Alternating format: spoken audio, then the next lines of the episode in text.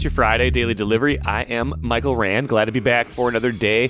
Final show of the week. Hope you guys are having a good day out there today and a lot of good stuff coming up on today's show. Andrew Krammer from the Star Tribune joins me here in just a little bit to talk Vikings. He is in Indianapolis right now for the NFL Scouting Combine all sorts of interesting stuff happening there. Uh, Kwesi Adofo-Mensah, the Vikings GM, and uh, Kevin O'Connell, Vikings head coach, talked earlier this week about all sorts of stuff. Kirk Cousins, Justin Jefferson, um, where they stand with with contracts, things like that. So we'll get to that in a little bit.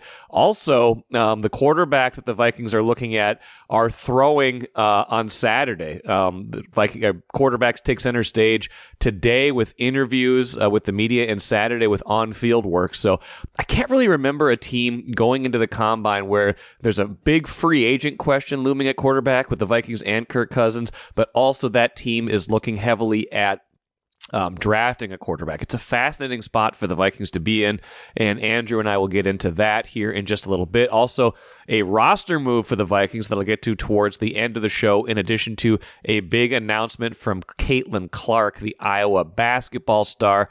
First, though, what I missed is going to be a hockey heavy uh, opening segment here on Daily Delivery.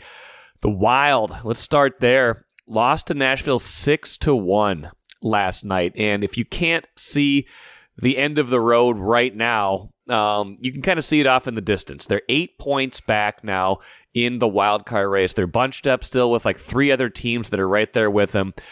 LA won last night as well. So the Kings and the Predators are both eight points clear of the Wild now, kind of separated themselves from the rest of the pack. Still like not, the season's not like over. still like a third of the year left. So you can't say season over, but the Wild can kind of see the end from here. If they don't win tomorrow night in St. Louis, you can kind of say, okay, that's that's for all intents and purposes, that could feel like the end, especially because the trade deadline is one week from today, and you could see them unload some players. Again, they can't move a lot of guys because they have these no move contracts, so they're not going to make like these massive wholesale changes, but you could see some minor tweaks give the younger guys a chance to play in the final month, month and a half of the season, things like that. But for now, 6 1 in a game where you kind of have to have it, right? They're down six points to the Predators going in. A win gets them within four of Nashville, regulation win. So you're thinking, okay, this is where they kind of unload everything. This is where they have to have their best effort. I just don't feel like they had that from the jump. Neither did head coach John Hynes. Here he was after the game. I thought from a competitive standpoint, we weren't close to where we needed to be uh, in a lot of areas of the ice. You know, and you could arguably say tonight we got what we deserved. We didn't put enough into the game that gives you a chance to win this time of year, um, and you saw the end result. And look, sometimes we say effort as an as a proxy for for talent and skill. Like sometimes we don't want to say a team just isn't good enough. I think that might be the case with the Wild. I don't think they gave I think they gave a curious first period effort in this game that they didn't come out looking as sharp and as focused as they could be, but that's going to wane and wax through the year. That's kind of how the Wild have been this year, right? Like when they get good goaltending, when they don't give up a billion power play goals, when this, when that, they can be a decent team. They can be a pretty good team. They can put together a run like they did right after the All Star break where they won, went like 7 1 and 1, something like that during that stretch. They put together that. They kind of got back into the fringes of the wild card race. They've kind of done that a few times this year, and maybe they'll do that one more time this year, but there's enough inconsistencies with this team, enough where you just feel like this is finally the year where they are feeling the, the impact of the Ryan Suter and Zach Parise buyouts. It's just, it hasn't caught up to them yet until this year. They've got another year of it next year. You just start to wonder, okay, where is the future of this? Where is the direction going until you get to that 25 26 season, which feels far away, right? It feels like you got another year of this. How are you going to navigate this when you know you've got problems coming ahead? It's not like the NFL where you can backload contracts. Like any contract in the NHL hits the cap exactly the same every single year. You can't like say, okay, we're going to sign somebody to a three year, $30 million contract, but only five of it's going to count next year. Then we'll spread the rest over the next two years after we're kind of out of this cap jail. Can't do that in the NHL. So they're kind of stuck in this space. And for now, it just kind of feels like they're not good enough, right? You'd like to see a better effort, a better focused effort in this game against Nashville, but it just seems like by and large, they're just not quite good enough. And they're going to have to face that music, and maybe they're going to make some trades before we get too far into next week. Let's go down one level. College hockey. This caught my eye yesterday. Little fuel for Abby Murphy's considerable fire as the Gophers women's hockey team prepares for the WCHA playoffs starting today against uh, MSU Mankato. Abby Murphy, the nation's leading goal scorer, plays for the Gophers, excellent forward for the Gophers, could only make second team uh, all WCHA, second team forward in her conference, even though she's leading the nation in scoring. Now, two reasons for this I can imagine. One, the competition in the conference is very fierce the three forwards who got first team, uh, they, they're very good, right? Kirsten Simms and Casey O'Brien from Wisconsin. They're one, two in the nation in scoring, not goals, but scoring, goals and assists combined. And then Ohio State, uh, Hannah Bilka, she also made it. She's up there in points, although considerably lower than than Abby Murphy, and uh, they are number one in the nation, number one in the uh, in the WCHA overall. So they're number one in the pairwise. They're a very very good team. So you can't say okay, she you know there's there's players who didn't necessarily deserve it, but Abby Murphy's leading the nation in goals. How does she get left off the first team, only make second team? Well you got this competition, but you've also got the fact that she is not very well liked, it seems. She gets into scraps. She gets a lot of penalties. She is a feisty player by her own admission. You just watch her, you know that. So I have to wonder if part of that is is playing into this voting as well. So I don't know. It'll be interesting. Interesting if she uses that as motivation. I don't know if she needs extra motivation, but uses that as motivation as they advance and continue in the playoffs, especially if they see some of these other teams in the deeper rounds of the postseason. And finally, one level lower than that, high school hockey had a massive upset. I don't talk a lot of high school hockey here because we have a separate high school sports podcast. Those guys do a great job. Um, Chanhassen taking down undefeated defending state champion Minnetonka in the section final on Thursday, two to one. Massive upset. I mean, some people are saying, you know, one of the biggest upsets in section playoff history.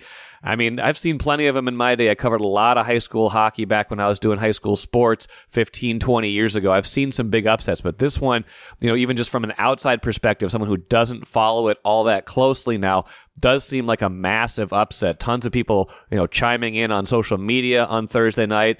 Um, it's like one of the top read stories on our on our sports section this morning on StarTribune.com. Like this is a major upset. So go read that story. Check that out. Chanhassen going to the state tournament for the first time. Minnetonka, which won the big school tournament last year, going home, didn't make it this year after a massive upset on Thursday. Grand Casino would like to take a moment and salute the true football fan. The passion, the hope, the anticipation, that incomparable feeling of winning. Grand Casino would also like to take a moment to remind you that you can find all that anticipation, thrill, and winning at Grand Casino. Grand Casino, let your story begin. I've got Andrew Krammer with me today from Indianapolis. Andrew is there with uh, our colleague Ben Goessling covering the NFL scouting combine. Um, Andrew, you guys did a Access Vikings podcast the other day. You should go listen to that. But I wanted to catch up with you just on maybe some of the stuff you and Ben have already talked about. But it's been we expected this to be a fairly newsy combine just based on what we know about all the decisions facing the Vikings, um, the quarterbacks that are available in the draft that they're definitely getting going to get a long look at here in the next couple days. What what's kind of the what what's the what you know if you're gonna gonna put a headline on what's happened so far from the Vikings perspective, what where do you see that as right now?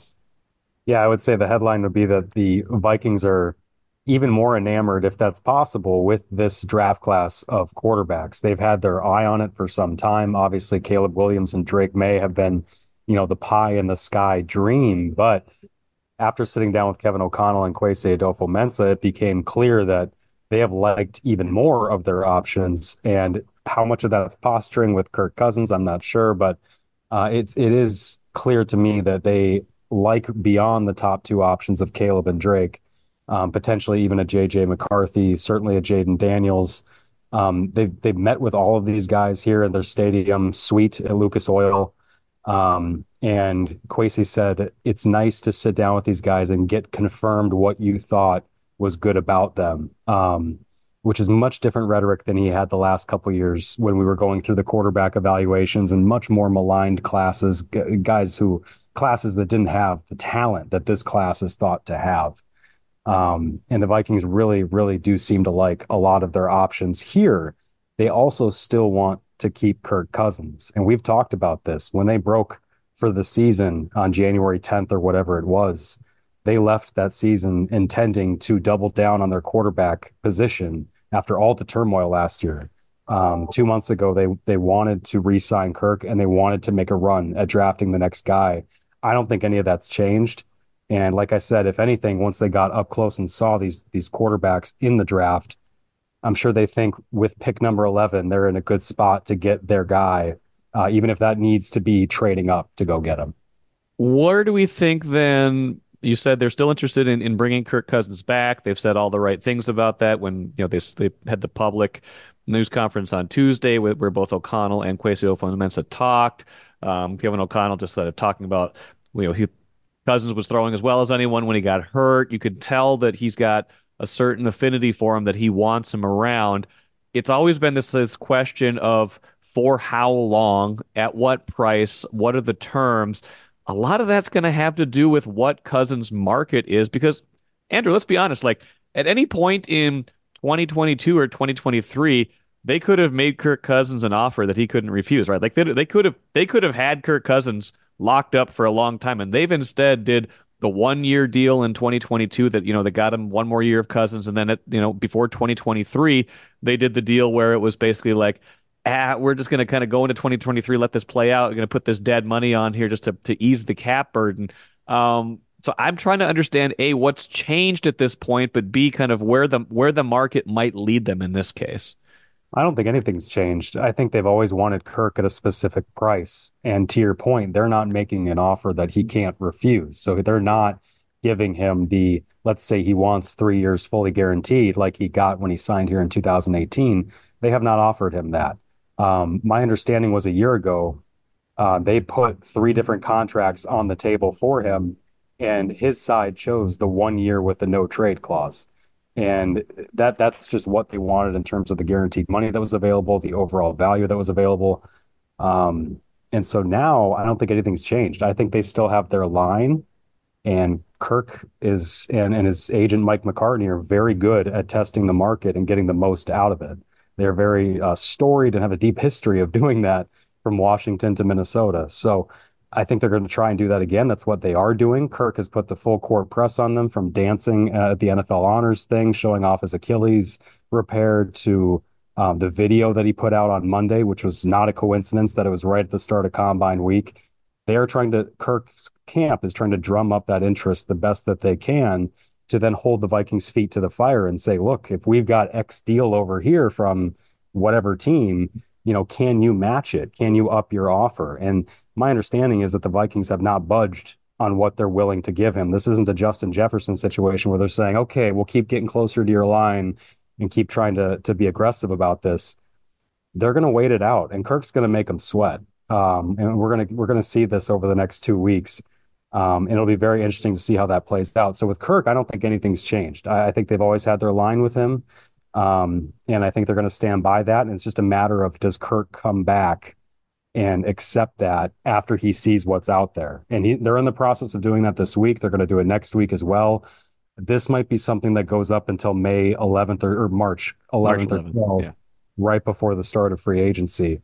Um, and and that's that's the fascinating part about it because he's the injury throws a wrench into it, the age does, but their personal evaluation of Kirk, you can see it from the general manager perspective too. Kwesi has already changed his rhetoric about Kirk um, a year ago, he was talking about how, well, he's pretty good on schedule and people don't, you know, give him enough credit for that. And then this time around, he's saying, we know we can win the ultimate prize with this guy. That's the first time he's, he's really flatly said that. And I believe that after they saw him play in eight games, in the last six to eight quarters they saw him play, beating the 49ers, trouncing Green Bay uh, before tearing his Achilles, was some of the best football we've seen him play in Minnesota. And so they think there's no reason why they can't continue that, but they're also going to be smart about trying to uh, be rational about trying not to overpay uh, for a guy that frankly has maximized his value year after year. Well, and then part of what Kwesi said too is that they're not promising Justin Jefferson anything in terms of who his quarterback will be. So that was interesting. Obviously, it's just it's a it's a fact. You can't promise Justin Jefferson who your quarterback's going to be, but that was interesting. But the other part that's interesting, like you said, is what exactly is Kirk Cousins' market, and that's you know I think that's still yet to be established, but it's probably getting fleshed out a little bit here at the combine. Do you have a sense of like is there a team that's just like really like all in on Kirk Cousins, or is this enough where people are like cautious enough about spending, not in this mode where they feel like a veteran quarterback's going to push them over the top? Enough good quarterbacks available in the draft that the market that he thought might be there might not be as strong as he might want it to be, even if he is the best quarterback available in free agency potentially? Yeah, you named a great factor there in terms of the quarterback class, meaning that QB needy teams are not going to be forcing money to the table here in March, fearing that they can't find their solution here six weeks later. Um, that's a huge factor. Another huge factor is that Justin Fields is available. And that's such a big factor because this quarterback free agent class is not great. So Kirk is the cream of the crop. And but that if you can trade a third or a fourth round pick or whatever and pry Fields out of Chicago, and you might not have to pry because they seem to want to get rid of him because they're going to get Caleb Williams. Um, that's another factor. So if, if it's a team like Atlanta who would seem like a good fit for Kirk in terms of the play caller, Zac Robinson coming from Los Angeles, the, the skill talent they've got. Um, our colleague Goessling has talked about how much time Kirk spends in Atlanta in the offseason. His wife is from there. Like that would seem to be a natural fit.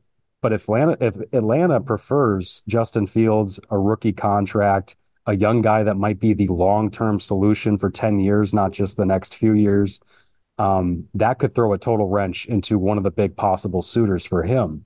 And then you look around the league, there's not that many other teams that are that desperate. You think of Pittsburgh, you think of Las Vegas. Um, I don't know if these are teams that generally break the bank to sign journeyman, not journeyman, but but free agent veteran quarterbacks. Um, so that's going to be fascinating to see how this plays out. And and I do think the draft plays a factor into it. Justin Fields is going to be a huge domino to fall in that chain. I do not get the sense that there's uh, one or two teams that are saying, yes, this is our ultimate plan. We need to go get Kirk Cousins. Um, I could certainly not know about a certain team that's going to do that, but um, I feel like the Vikings, from every sense we've gotten here in Indianapolis, the Vikings very, very much feel like they're still in it for Kirk. They just know he's going to make them sweat.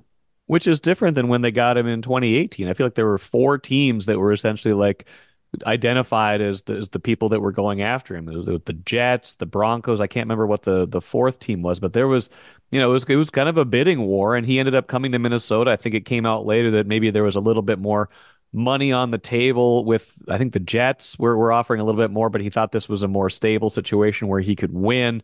Um, but that's a little different. And obviously, you know, six years later, um, you know, when he when he was a free agent before, he was going into his age 30 season, I believe. Now he's going into his age 36 season. That's different.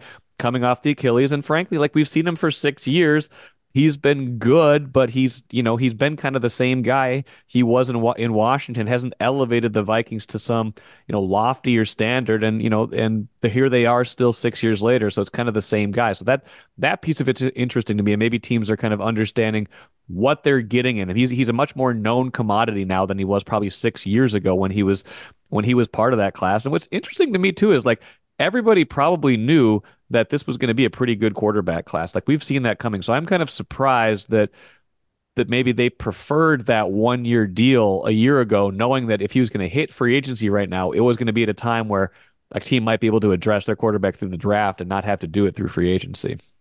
Yeah, but that's Kirk. Kirk has always bet on himself. He's always been the guy who still is jaded about not having a ton of offers out of high school. He's the same guy who's jaded about being a fourth round pick jaded that Bruce Allen wouldn't give him anything more than a franchise tag in Washington. He holds on to that and he wears it. And I think that edge is what drove them into saying, you know what, make us a free agent soon, and we'll we'll uh, take our chances the way that we always have. Um, I don't know if they were really looking at the quarterback draft class, but I'm sure they were looking at the free agent veteran group. And frankly, Kirk is the best option by far. They could not foresee that Justin Fields would all of a sudden become available. That that really messes a lot up for them potentially. Um, but I, I, do think that this is a guy that will continually bet on himself. And I, I, what's fascinating is that if he comes back to the Vikings, is he again going to choose a short term deal? Is he again going to say, you know what, let me go and prove that I'm healthy off this Achilles for one year? You guys are going to draft your guy anyway. Just then let me go next year after a full year, you know, uh, of health theoretically. Um, I'm not saying that's what's going to happen. It's just it will be fascinating to see what he eventually agrees to if it is coming back to Minnesota, because I'm sure, like there have been in the past, he will have multiple options to choose from. If it was one year or one with another year that was like a partial guarantee with some sort of like option trigger something like that, I could. Uh, that's far more easy for me to stomach. Like all along, I've been imagining that if he was going to come back here, it was going to have to be a multi-year deal um, which to me kind of negated a lot of the appeal of drafting a quarterback. You're burning two years. I know that that's worked some places, like it works for Green Bay. Doesn't seem like a lot of other people are using that formula, though, because part of the cheat code of having a young quarterback is that you get all those years of rookie scale contract. Like, if you're saying to me, and again, this is just going to, it's a little speculative at this point, but if you're saying to me there might be a possibility where he tests the market and has to come back here on a deal that's framed more like one year or like one two ish if he plays well, if they decide that's what they want to do. That's a lot more easy for me to digest than thinking about multiple years of guaranteed money for Kirk Cousins, especially with the what's what's ahead of them, what else they have to kind of contend with in the division, in the conference, and what else they have to address on this roster. Now, it's not only easy for you to stomach, it's easier for the Vikings to stomach, yeah. too, which is why I think we have this line that they've got and this line that they just have not crossed. And this isn't to say that they haven't offered him in the past three years fully guaranteed recently. It just wasn't at the level of, of dollars that that he wanted. Um, so you, they can offer the, the structure that Kirk wants, but if it's then below the value, like those two things need to equate for him. And they just haven't to get a long term deal in Minnesota. And he's going to be somebody that if he's going to sign something longer than a two year deal, it's going to have to it's going to have to be baked into the fact that more and more money every year becomes available for players in the NFL. So if you're saying I'm signing for you for 2026, well, the cap might be 300 million by then, the way it's going up. So y'all need to, you know, build that in, and I need to be being getting paid 45 million by that point or whatever. And it's so much easier for a team to just say, you know what, well, we'll just do the two years build around what the outlook of the salary cap is now, the money is now. Um, and that's where all this business just goes haywire and all these negotiations because, you know, Kirk wants that security, but he also wants that money. And I think Kirk says the right things. Last time we talked to him at the end of the season, he said structure is more important to me than overall dollar value. But you still need to get paid more than Daniel Jones, who's 40 who makes 40 million. That means if you're the Vikings, are you going to be paying 41 guaranteed for the next two years, 82 million guaranteed up front. Like you said, I wouldn't be shocked if this is going to be more of a one year and then a trigger for the next year of if he's on the roster the third day of the league year, then he gets guaranteed 2025. Um, because he knows what they're doing. He knows they're looking at the draft prospect quarterbacks. He knows they want to pick the next guy. Um, and he's going to be mindful of uh, essentially getting replaced while he's still on the roster. Let's talk about some of those kind of next wave guys because they'll talk to you guys on Friday, then throw on Saturday. Now, the top three guys aren't there, right? They're not throwing there at least. There's no, you know, no Caleb Williams, no Drake Maye, no Jayden Daniels, but kind of that next wave, the ones that almost certainly would be there for the Vikings at number 11. Um, JJ McCarthy, Bo Nix, Michael Penix, those guys would be available at 11, maybe even at 42 or with a trade up from 42 to get back into a certain spot.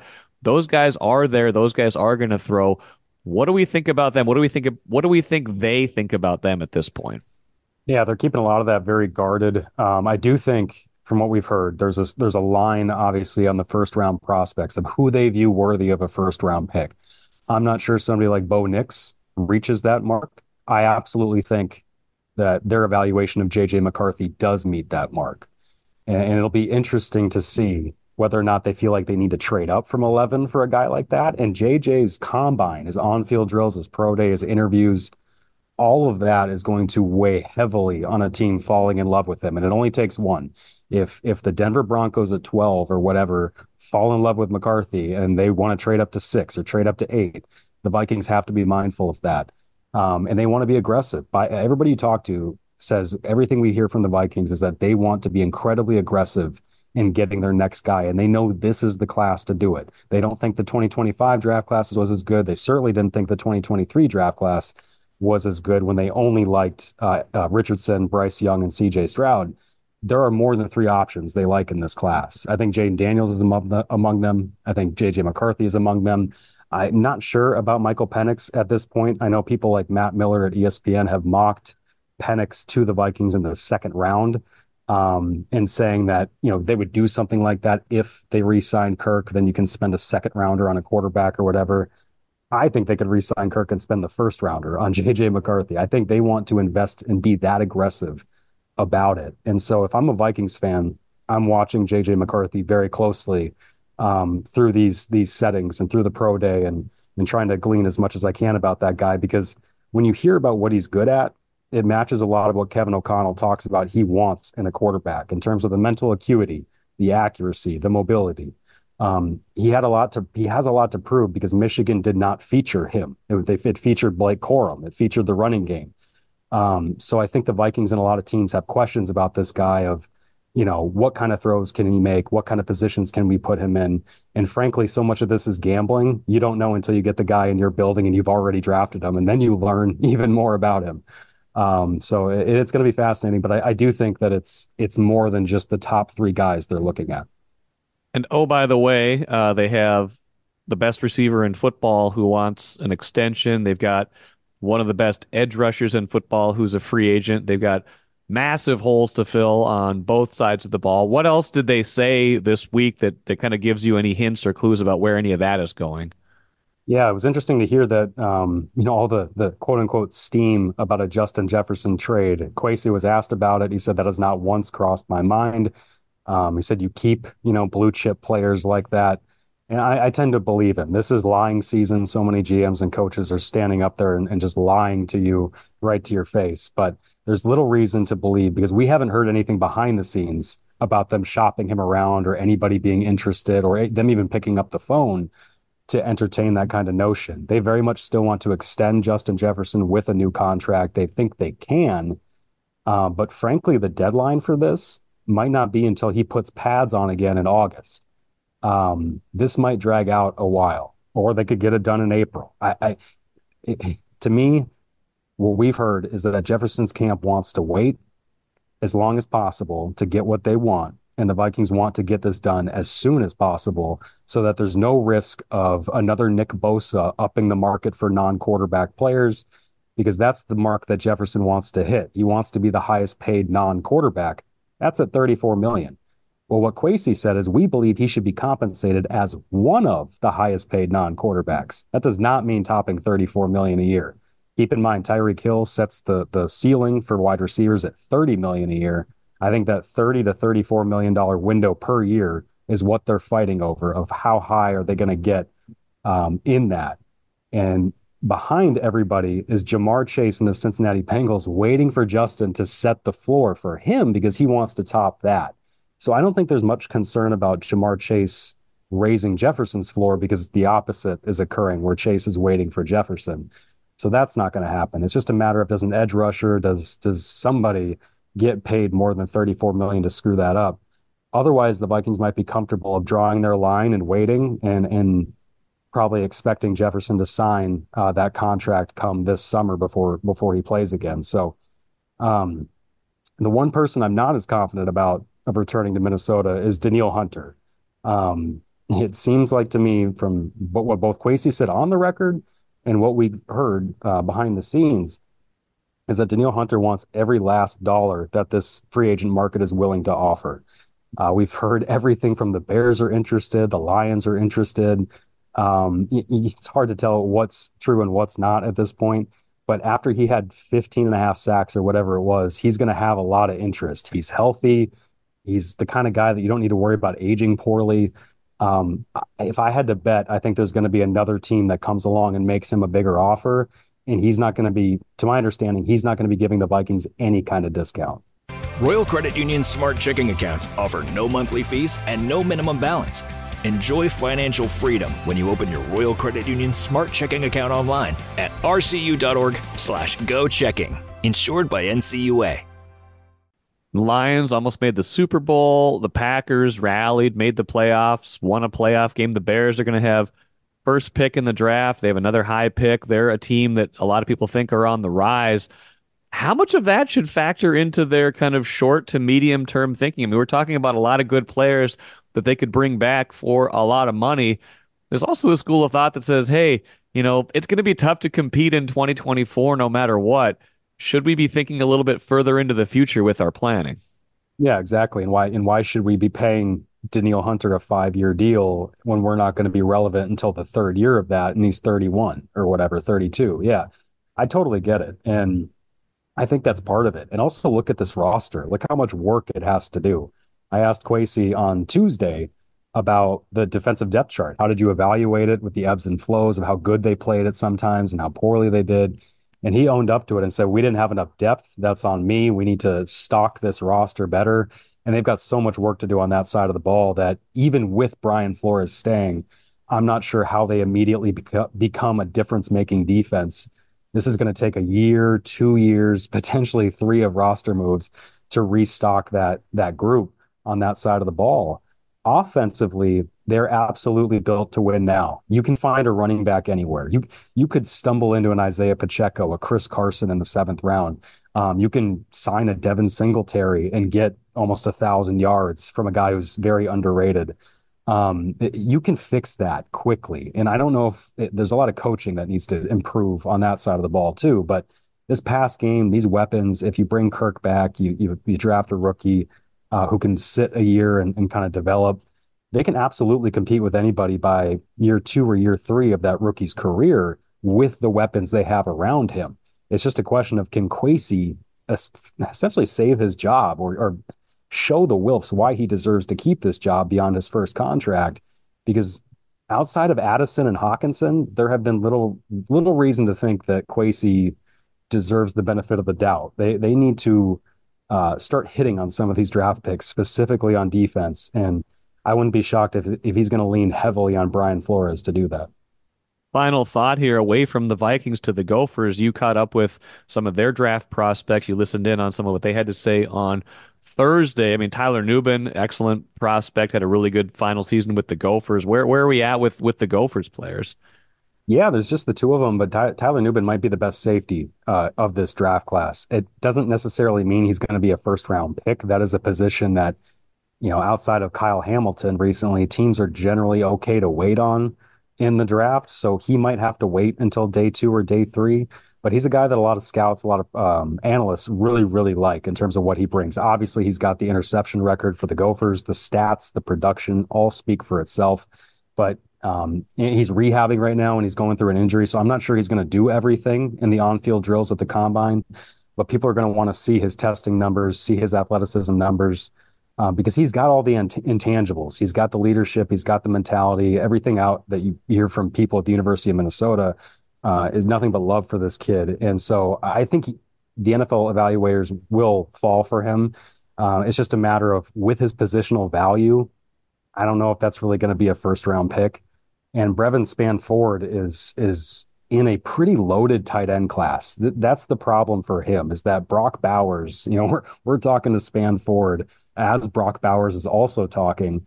And, and it felt like everybody who's ever covered the SEC was over there. It was like 200 media members surrounding wow. Brock Bowers. It was it was probably only like 40, but it was a lot of media members surrounding Brock Bowers. And it's like three of us talking to Brevyn. Um, and then you've got uh, a bunch of other guys. Uh, I can't name them all right now, but there, I know there are a lot of other tight ends who were pretty heralded in this class, much like last year's. So I think he's going to be waiting quite a while, but he's also one of those just freak athletes. He was a high school uh, wide right. receiver coming in, transitioned to being a tight end, put on a lot of weight, and became a decent blocker for a run heavy offense. Um, he'll land on a team, he'll get drafted. It, will probably be day three, though.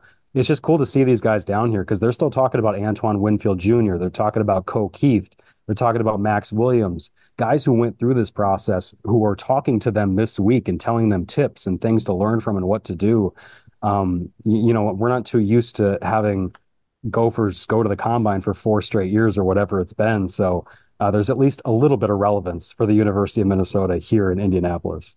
Absolutely. Well, we'll follow that. We'll follow um, whatever the quarterbacks do on Friday and Saturday. Like you said, follow JJ McCarthy particularly closely if you're a Vikings fan, because that feels like maybe that's the quarterback that fits the sweet spot of they think highly enough of him that he could be a first round pick and he would also be available probably when when they're picking or at least gettable where they're picking and, and the opportunity maybe there.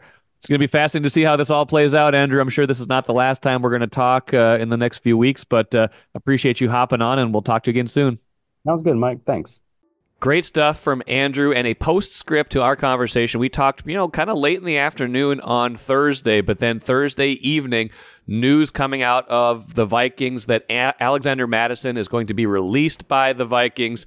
Uh, the running back who started the year as their starter last year, you know, ran for over 700, 700 yards last year, but didn't really get on track in a lot of different ways, replaced later in the year by Ty Chandler, who seemed to have a little bit more juice probably should have realized that this was the end of the road for Alexander Mattison when uh, when I read the story the other day. Right, this is kind of his. You know, I keep thinking this is his puppet show and Spinal Tap moment. You know, if, if any of you were old enough to remember this is Spinal Tap when that when that fictional band kind of got to the end of their journey and they were playing. You know, they used to be playing sold out arenas and then they were playing this kind of small community community area and they're on the marquee. It said puppet show and spinal tap. This was alexander mattison's puppet show and spinal tap um, moment with Kevin O'Connell talking about the running backs earlier this week. Here's a quote from the Star Tribune story. It's always a position that I think you know, whether free agency or the draft, you're looking to continue to infuse talent and different skill sets.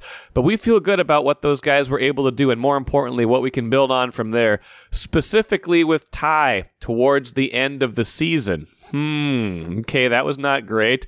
He also said he praised Chandler as a real positive adding that Mattison ran hard. Okay, that's your consolation prize right there. That is your puppet show and Spinal Tap. We know where the top billing was. We could probably read between the lines at that point that he was not long for this team. So Alexander Mattison, one of the good dudes, one of the good guys on the team. You hate to see that happen, but he just did not produce last year, had fumbles, didn't really give them what they were hoping for, and he will not be on the 2024 Vikings. Finally, let's finish with the cooler. Caitlin Clark, the Iowa basketball star, who will be back next week for the Big Ten women's basketball tournament. Um, she's turning pro. No surprise, but she could have come back for one more year with Iowa because of the you know the COVID year of eligibility, things like that. She announced on Thursday that she is going to enter the WNBA draft. Will be almost assuredly 99.999 however many nines you want in that uh, will be the number one overall pick. Um, she's just a phen- phenomenal amazing player and she will be in the WNBA draft next year. So look for that. Look for her in the league next year and see how she does against the pro competition. That will do it for me today. Hope you guys enjoyed everything for the past week.